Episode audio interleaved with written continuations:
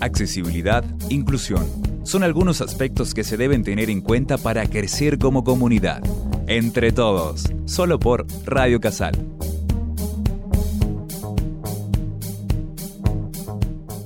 Hola, muy bienvenidos a otro programa de Entre Todos. ¿Cómo estás Alejandra? Hola Sandra, muy bienvenidos y qué gusto estar con todos nuestros escuchas con estos temas tan importantes. Sí, importantes e interesantes. Sí. Y vamos a comenzar con, las palabras de la este, Madre, Teresa, ¿no es cierto? sí. Muy bien. Bueno, como siempre empezamos nuestros programas, son con la frase de la Madre Teresa de Calcuta, que nos motiva, nos enseña a vivir y nos tacha, si nosotros al empezar el día leyéramos algo de la Madre Teresa de Calcuta, hiciéramos esa sonrisa mm. que ella nos enseña, creo que nuestros días serían distintos. Totalmente. Lo viviríamos de otra manera. Totalmente.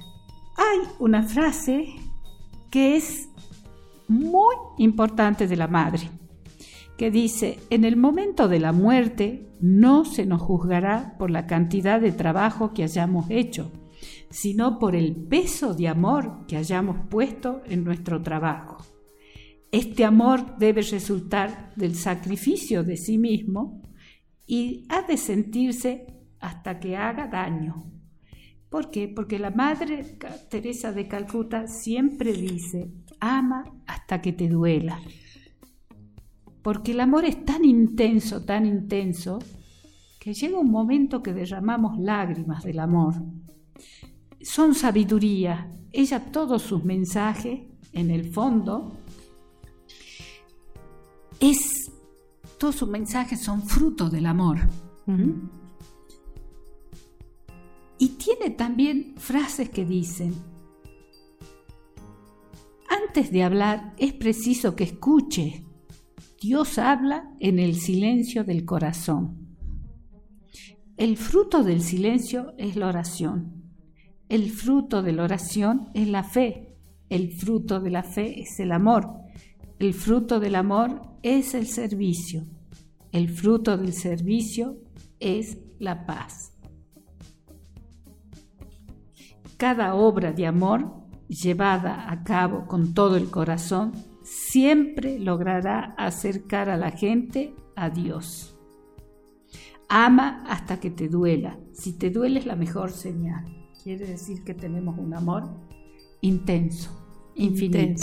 incondicional. Incondicional. Y ese es el aspecto de Dios.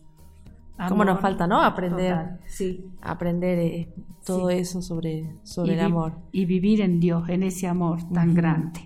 Y comenzar con una sonrisa, como dice la Madre Teresa. Sí. Sí. Bueno, muy lindo, la verdad, Alejandra. Muy, muy lindo. Em, el programa de hoy vamos a charlar sobre la inclusión. ¿Qué es la inclusión? ¿Cómo la vamos a ver? Nosotros decimos que es la mejor forma de tener una sociedad justa y equilibrada. De eso se trata la inclusión. ¿Sí? Y vamos a, tener en cuenta siete rasgos o características de una sociedad inclusiva. ¿Te parece que vamos a los, a los puntos, Alejandra? Sí, vamos El primero, todas las personas tienen los mismos derechos. Qué importante este punto. O sea, todas las personas son iguales en dignidad, con los mismos derechos porque todas las personas son distintas. Todos somos diferentes unos a otros, en más medida, en menos medida, pero lo importante de la, inclusión es trabajar para todas las personas. Valorar, valorar la dignidad de todas. Exactamente. Y cuando hablamos de los derechos, hablamos de los derechos en educación, eh, los derechos en salud, ¿no es cierto? El, derecho a la educación. Exactamente, eh, tan sencillo como es el, divertimento también, ¿no? Algo que también es necesario para, para el desarrollo de las personas. Sí. Que es esta, esta temática siempre, siempre lo tenemos presente, porque yo creo que el tema de los derechos es la base de todo. Es la base de todo. Es la base de todo. Así que este, eso es el. Y por eso es que está en, en el primer lugar. Claro. Y qué interesante que también las personas con discapacidad tienen derechos y tienen obligaciones. Sí. Y les gusta a las personas que se los considere igual que todos, con Sí. sus derechos y sus obligaciones. Exactamente. Entonces, bueno, es un punto importante. Ese es un punto importante. En el segundo, dice, dispone de mecanismos para asegurar la defensa de los derechos de todas las personas. ¿no?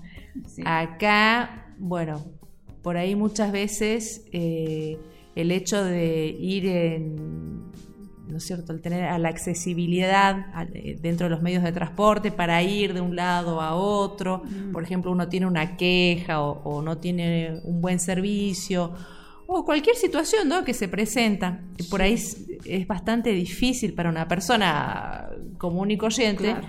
Eh, Ni me quiero imaginar para una persona con alguna discapacidad el pasar por toda la burocracia hasta llegar al lugar en donde uno va y deposita Sí. eh, su queja o, o- o la observación que tiene que dar, ¿no? Claro. Entonces también... que vendría a ser la reglamentación de los derechos. Y qué importante estos puntos que son rasgos de una sociedad inclusiva. Si Claro. nosotros a uno de estos puntos no lo tenemos, Claro. como pasa hoy en día, Sí, hoy sí, en día tenemos muchas normas, Muchas leyes, pero no hay cumplimiento. No se aplican. Sí. Exactamente. Sí. ¿Y por qué no tenemos ese cumplimiento? Porque no se dispone de los mecanismos para asegurar la defensa de los derechos. Entonces, bueno, entonces ya hay una barrera en la inclusión. Exacto. Entonces, por eso es importante ir recalcando estos puntos, porque estos puntos hacen a que tengamos una sociedad inclusiva. Claro, y por eso también está en segundo término. Lo. Primero está la ley, ¿no es cierto? La reglamentación, ¿no? Y esta es la forma en que esa ley, esa reglamentación se va a llevar a cabo, Exacto. ¿no? Exacto. Muy bien. En la tercera, ofrece oportunidades de desarrollo y de bienestar a todas las personas. Ah, Qué importante, ¿no? Es fundamental, ¿no? Para, fundamental, para- para sí. todo. El, el- el hecho de- del esparcimiento, ¿no es cierto? El hecho de tener una oportunidad de, de un trabajo. Sí, Y mirá, qué importante en este, en este punto Mm, ofrecer oportunidades de Mm. desarrollo y de bienestar a todas las personas. Para que podamos tener este, eh, en este punto, hay dos conceptos que siempre venimos hablando. La accesibilidad al medio físico, Mm. Sí. Que es lo que nos ayuda a lograr la autonomía para tener igualdad de oportunidades, que se cumpla este tercer punto, y el trato adecuado hacia todas las personas. es lo primero que pensé, sí. Entonces, e- esto engloba, ofrece oportunidades de desarrollo y de bienestar a todas las personas. Porque si yo tengo esto, la accesibilidad al medio físico, y si yo tengo el trato adecuado hacia todas las personas, puedo tener oportunidades de desarrollo. Sí. Y entonces estamos hablando de rasgos de una sociedad inclusiva. Exactamente. Claro, y no solamente en el desarrollo este, del día a día, también en, en la parte de la educación, ¿no? El hecho de, de tener una beca, de viajar, Sí. ¿no? Entonces son, son muchas cosas las que, la que engloba estas oportunidades claro. y, de desarrollo. En el cuarto punto dice, percibe la diversidad como una oportunidad y no como una amenaza. Perfecto. Esto es tan importante porque la diversidad enriquece. Exacto. Todos somos distintos y tenemos más oportunidades con personas distintas, que uno tiene cualidades para determinadas acciones, otros otras, y va enriqueciendo el conjunto de la sociedad. Y no hablamos de un solo estereotipo. Entonces, qué importante percibirla de esta manera y no dejar de lado a las personas que no cumplen como en el estereotipo determinado Claro. que no representa a toda la sociedad. Entonces, veamos esto como oportunidad la diversidad, porque es una oportunidad. Si hablamos en lo laboral, hablamos en la educación, en todo. Exacto. Y está bueno eh, tener esta visión eh, desde ya eh, el nivel inicial, ¿no? Generalmente los chicos no, no son de tener esas diferencias, esa, al menos lo que yo noto, ¿no?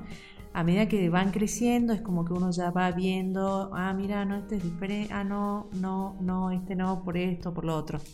Y después también en la etapa de la eh, universidad, porque en la universidad se están formando esos futuros profesionales y que tienen que tener esa mirada de que la diversidad es enriquecedora. ¿no? Perfecto. Bien, en el quinto punto, la igualdad prevalece sobre las diferencias y las personas más vulnerables reciben protección y amparo. Perfecto. ¿No? Porque nosotros consideramos que tratar de igual manera a todas las personas, eso prevalece a las diferencias que puedan tener las personas, porque las tratamos igual, cada una de, una manera, pero le damos igualdad de trato a todas, le damos oportunidad de que todas se sientan bien. Estamos hablando de calidad de vida. Exacto. Inclusive si nosotros vemos como el dicho de Juan Pablo II, que es bárbaro, la calidad de una sociedad se mide por el respeto, que más se manifiesta a los, más débiles de sus miembros. Entonces, ¿por qué nosotros las personas más vulnerables vamos a poner un énfasis en el trato, una protección, un amparo, la vamos a tratar bien, la vamos a hacer sentir bien. Hacer sentir bien a todas las personas. Exacto. Si nosotros aprendemos a tratarlo, bueno, y esta es una pauta importante mm. de la de la sociedad, de, la sociedad inclusiva, de una sociedad que es la que todos queremos. Exactamente, esto, la empatía es fundamental. ¿sí? En el sexto, considera las diferencias entre las personas un impulso para el desarrollo y el bienestar colectivo. Claro, esto, si yo veo las personas diferentes, yo voy a hacer, por ejemplo, yéndome a la accesibilidad al medio físico. Si estamos hablando en el urbanismo, en las calles, yo sí hago diseño para todas las personas, tanto para con discapacidad motriz, para personas que no tienen videncia y para todas las discapacidades, estoy, estoy eh, eh, ayudando al desarrollo y al bienestar colectivo. Exactamente. Porque todos se van a sentir bien, porque si viene una persona de la tercera edad, que es eh, que ellos ya tienen las diferencias. Exacto. Entonces, bueno, ella eh, si se va a sentar, por ejemplo, doy un ejemplo, en un banco, en una plaza, y tiene los apoyabrazos, esa persona se va a sentir cómoda. Va a venir una persona que no los necesita, también los usa. Y entonces estoy hablando en un bienestar colectivo para todos. Exactamente. de eso se trata. De eso se trata, pensar en todos. Y el último ítem promueve políticas de inclusión. Bueno, eso es importante. Por eso las sociedades. A eso queremos llegar, digamos. Sí. consideran la inclusión, la accesibilidad, la accesibilidad en general en todos sus aspectos, como política de Estado. Entonces, si yo desde el Estado ya hago una política de Estado, promuevo eh, actividades. de inclusión política, promueve políticas de inclusión, como dice el COSO, eh, como dice los siete aspectos. Eh, bueno, estamos hablando de una sociedad inclusiva. Estos son, riesgos, son rasgos de una sociedad inclusiva.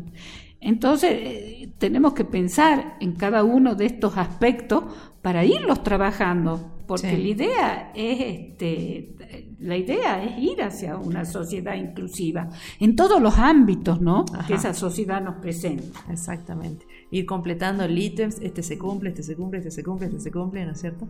Bueno, bueno, Alejandra querida, se nos fue el tiempo. Este, ya nos estamos este, yendo, interesante la temática. Y bueno, ya estaremos en un próximo programa. Muchísimas gracias por, por su atención.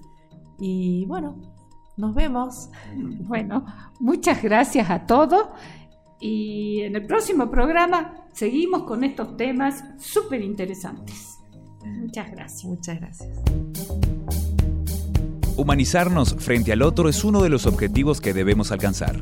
Pongamos en práctica todo lo aprendido.